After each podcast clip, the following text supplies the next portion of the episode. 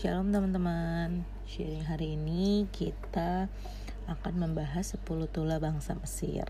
Sebelumnya kita bersatu dalam doa ya. Tuhan Yesus, terima kasih buat hari ini. Terima kasih buat kesempatan ini ya Tuhan.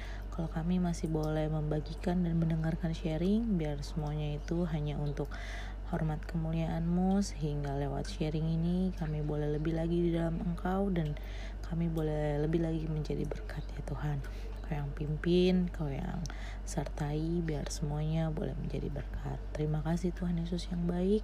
Haleluya. Amin.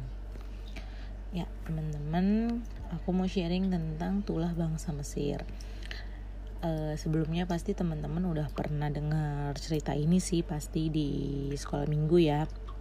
Nah, aku sekarang bahas secara singkat aja uh, ke 10 tulah bangsa Mesir itu. Nah, jadi uh, Tuhan Allah itu mau membawa keluar bangsa Israel dari perbudakan di tanah Mesir. Nah, mak, uh, dan Tuhan Allah mengutus Musa dan Harun untuk menemui Firaun untuk uh, semacam nego lah ya untuk mengeluarkan bangsa Israel keluar dari tanah uh, Mesir. Nah, Firaun dan uh, Firaun itu adalah pemimpin tertinggi di tanah Mesir. Dia pemimpin yang terkenal kejam, terkenal tidak baiklah untuk bangsa Mesir. Nah, teman-teman, waktu Musa dan Harun uh, menghadap Firaun, Usia Musa saat itu adalah 80 tahun dan usia Harun waktu itu adalah 83 tahun. Di mana pada saat itu mereka menemui Firaun. Nah, pada saat mereka menemui Firaun, Firaun uh, tetap nih, dia nggak mau memberikan uh, izin untuk bangsa Israel keluar dari tanah Kanaan eh dari tanah Mesir. Nah akhirnya uh, dengan perintah Tuhan sebelum Musa dan Harun menemui Firaun Tuhan pernah berpesan nanti di depan Firaun lemparkan tongkatnya Harun karena tongkatnya Harun akan menjadi ular. Lalu Harun dan Musa melemparkan tongkat yang Harun pegang ke hadapan Firaun dan Viola. Nah, bener aja teman-teman tongkat Harun berubah menjadi ular. Tapi Firaun memandang itu semua biasa. Itu semua e, bisa dilakukan sama para ahli Mesir. Dengan begitu, Firaun menyuruh para ahli Mesir itu e, dengan mantranya mereka, dengan sihirnya mereka melakukan hal yang dilakukan oleh Musa dan Harun tersebut. Ternyata para ahli e, Mesir itu ternyata bisa teman-teman. Akhirnya berubahlah e, tongkat menjadi ular juga yang dirubah oleh para ahli Mesir. Tapi e, ular dari tongkat Harun mengalahkan semua tong, e, ular yang e, dari bangsa dari para ahli Mesir ini.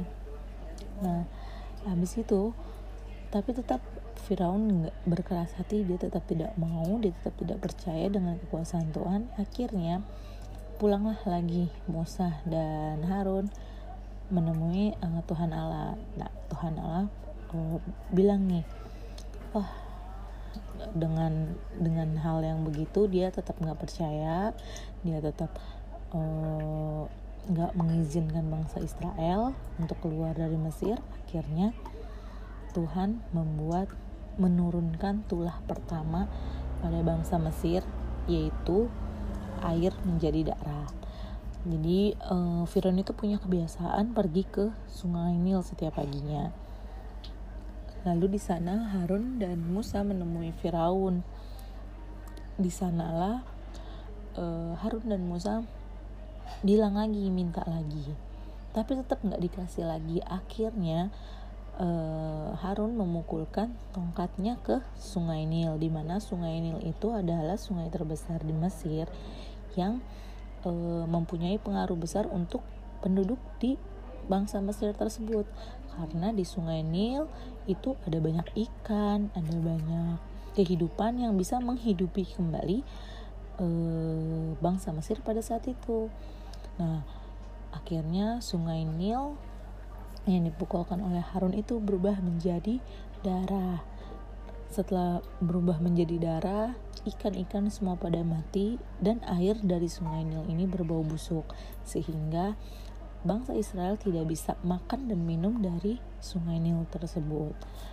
Namun eh, apa yang dilakukan oleh Musa dan Harun tidak melunakkan hatinya Firaun untuk memberikan bangsa Israel keluar dari tanah Mesir.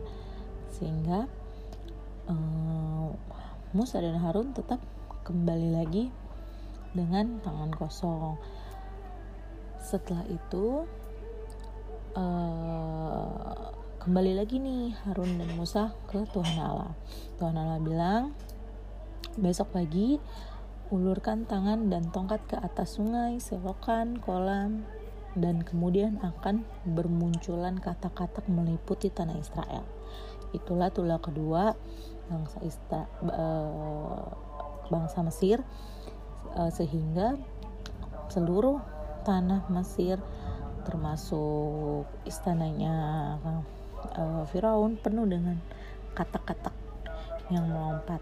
Nah, Firaun mengikuti melihat semuanya ini, dia aduh banyak juga nih kata-katanya akhirnya dia meminta untuk uh, Musa dan Harun menjauhkan kata-kata tersebut dari rumahnya dan berjanji mau mengeluarkan bangsa Israel.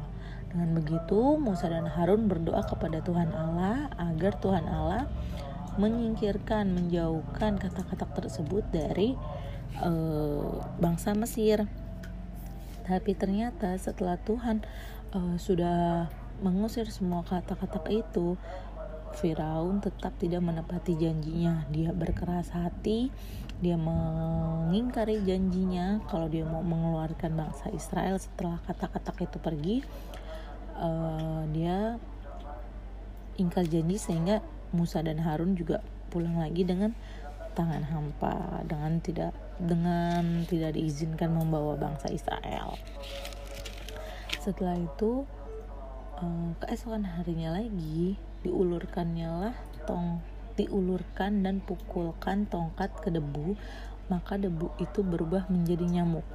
Jadi setelah uh, tulah katak ini setelah selanjutnya itu adalah nyamuk di mana para ahli kali ini uh, tidak dapat melakukan hal yang sama.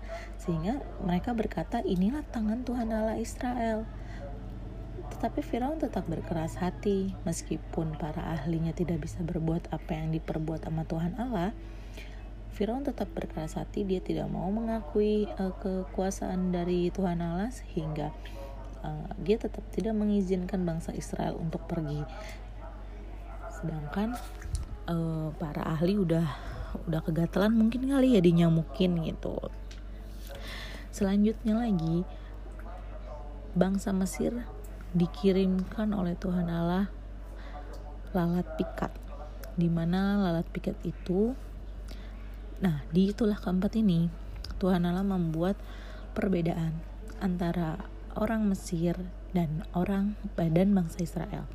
Di mana tanah tempat orang Israel tinggal di Mesir yaitu tanah Goshen tidak akan dihinggapi lalat pikat satu ekor pun. Tetapi sebaliknya bangsa bangsa Mesir orang-orangnya tanahnya tempatnya semua akan dilanda lalat pikat. Tuh kebayang gak sih dilalatin rasanya kayak apa ya teman-teman ya? Cuman bangsa Mesir harus uh, menerima tulah tersebut karena Firaun masih tetap berkeras hati dengan permintaan Musa dan da Musa dan Harun untuk um, mengeluarkan bangsa Israel dari tanah Mesir dan di di, di tulah kali ini juga uh, Firaun meminta Musa dan Harun untuk berdoa agar dijauhkan lalat ini dari padanya. Tetapi ternyata lagi-lagi Firaun tetap mengingkari dan berkeras hati walaupun Musa dan Harun sudah berdoa dan sudah meminta Tuhan Allah untuk mengusir lalat pikat ini tetap dia tidak memberikan bangsa Israel. Wah udah kesel nih lalu selanjutnya adalah tulah kelima yaitu penyakit sampar. Penyakit sampar ini juga uh, terjadi pada ternak-ternak bangsa Mesir saja di mana ternak bangsa Israel tidak ada satu ekor pun yang mati yang mati terkena uh, penyakit sampar ini. Karena Tuhan Allah ingin memperlihatkan kepada Firaun bahwa bangsa Israel adalah bangsa yang memiliki Tuhan Allah yang hidup yang berkuasa lebih dari apa pun seperti yang bangsa Mesir sembah. Setelah tulah kelima penyakit sampar, Mesir ditulahi bara dan bisul. Tuhan Allah berfirman kepada Musa dan Harun, "Ambillah jelaga dari dapur peleburan serangkup penuh dan hamburkan ke udara. Lalu itu akan menjadi bara yang memecah sebagai gelembung pada manusia dan binatang." Jadi, kalau teman-teman tahu, jelaga itu kayak semacam sisa pembakaran kalau aku cari di Google tuh ya. Jadi kayak semacam sisa-sisa mungkin abu-abu atau bekas bekas-bekas sisaan bakaran lah ya. Semacam gitu. Uh, itu dihamburkan ke udara dan udara itu uh, membawa bara dan bisul ini gitu. Jadi buat seluruh bangsa is, uh, Mesir mereka mengalami bara bisul ini. Kebayang dong teman-teman rasanya bisulan se seluruh tubuh gitu sekucur tubuh gitu bisulan. Kebayang dong gatalnya kayak apa. Meskipun telah mengalami seperti itu Firaun tetap berkeras hatinya tetap dikeraskan hatinya oleh Tuhan. Dia tidak membiarkan bangsa Israel eh, bangsa Israel pergi dari tanah Mesir Selanjutnya adalah tulah ketujuh hujan es. Musa mengulurkan tangan lalu terjadilah hujan es di mana Firaun pada saat hujan es ini uh, kaget karena ini adalah hujan es terbesar yang dan baru pertama kali terjadi di Mesir. Harun akhirnya uh, Firaun akhirnya meminta dan menjanjikan pembebasan lagi kepada Harun dan Musa jika mereka berdua berdoa kepada Tuhan untuk menghentikan hujan es ini. Tentu kembali uh, Musa dan Harun berdoa lagi nih kepada Tuhan meminta diberhentikan hujan esnya akan tetapi lagi-lagi Firaun berkeras hati dan ingkar akan janjinya sehingga dia tidak mengizinkan bangsa Israel keluar dari tanah Mesir. Selanjutnya setelah hujan setelah hujan es tulah ke-8 adalah belalang. Tuhan berfirman kepada Musa, alur alurkan alurkan tanganmu ke apa ya ini ulurkan ulurkan tanganmu ke atas tanah Mesir dan belalang akan datang memakan habis semua tumbuh-tumbuhan di tanah jadi uh, setelah hujan es diberhentikan dan tidak membuat Firaun uh, lunak hatinya dikirimlah belalang-belalang pemakan segala rupa tanaman, segala rupa makanan sehingga tidak ada tumbuh-tumbuhan yang tumbuh uh, yang tidak habis dimakan belalang pada saat itu. Sehingga Firaun meminta kembali Musa untuk menjauhkan belalang ini. Namun tetap kembali namun Tuhan tetap mengeraskan hati Firaun sehingga Firaun tetap tidak mengizinkan bangsa Israel pergi dari tanah Mesir. Setelah belalang setelah tulah belalang ini Tulah selanjutnya itu adalah gelap gulita. Tuhan berfirman, ulurkan tanganmu langit supaya gelap gulita meliputi tanah Mesir sehingga orang dapat meraba gelap itu. Kebayang gak sih teman-teman? Kita gelap sedikit aja kayak, aduh nggak kelihatan apa-apa nih. Nah ini tulah pada bangsa Mesir itu sampai gelap gulita dapat diraba. Itu kayak bener-bener gelap banget berarti kan ya teman-teman Nah, dari situ pun tidak membuat uh, Firaun memberikan uh, izinnya kepada Harun dan Musa untuk membawa bangsa Israel.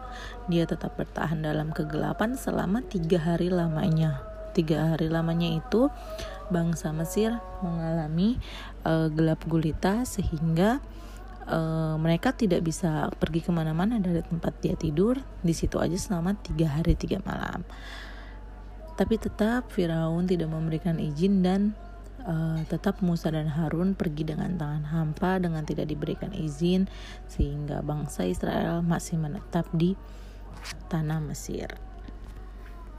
Selanjutnya adalah tulak ke-10. Tulak ke-10 itu adalah uh, kematian anak sulung di bangsa Mesir. Jadi di sini juga Tuhan membuat perbedaan antara bangsa Israel dan bangsa Mesir dengan uh, memberitahukan kepada bangsa Israel yang tinggal di Mesir untuk memberikan tanda di setiap rumah yang mereka diami dengan darah anak domba sehingga pada saat Tuhan Allah uh, melewati tanah Mesir dia tidak dia akan melewati uh, rumah yang ditandai dengan darah anak domba tersebut sehingga yang yang dibunuh hanya anak-anak sulung dari uh, bangsa Mesir juga ternak-ternak bangsa Mesir meninggal semua kecuali ternak uh, bangsa Israel.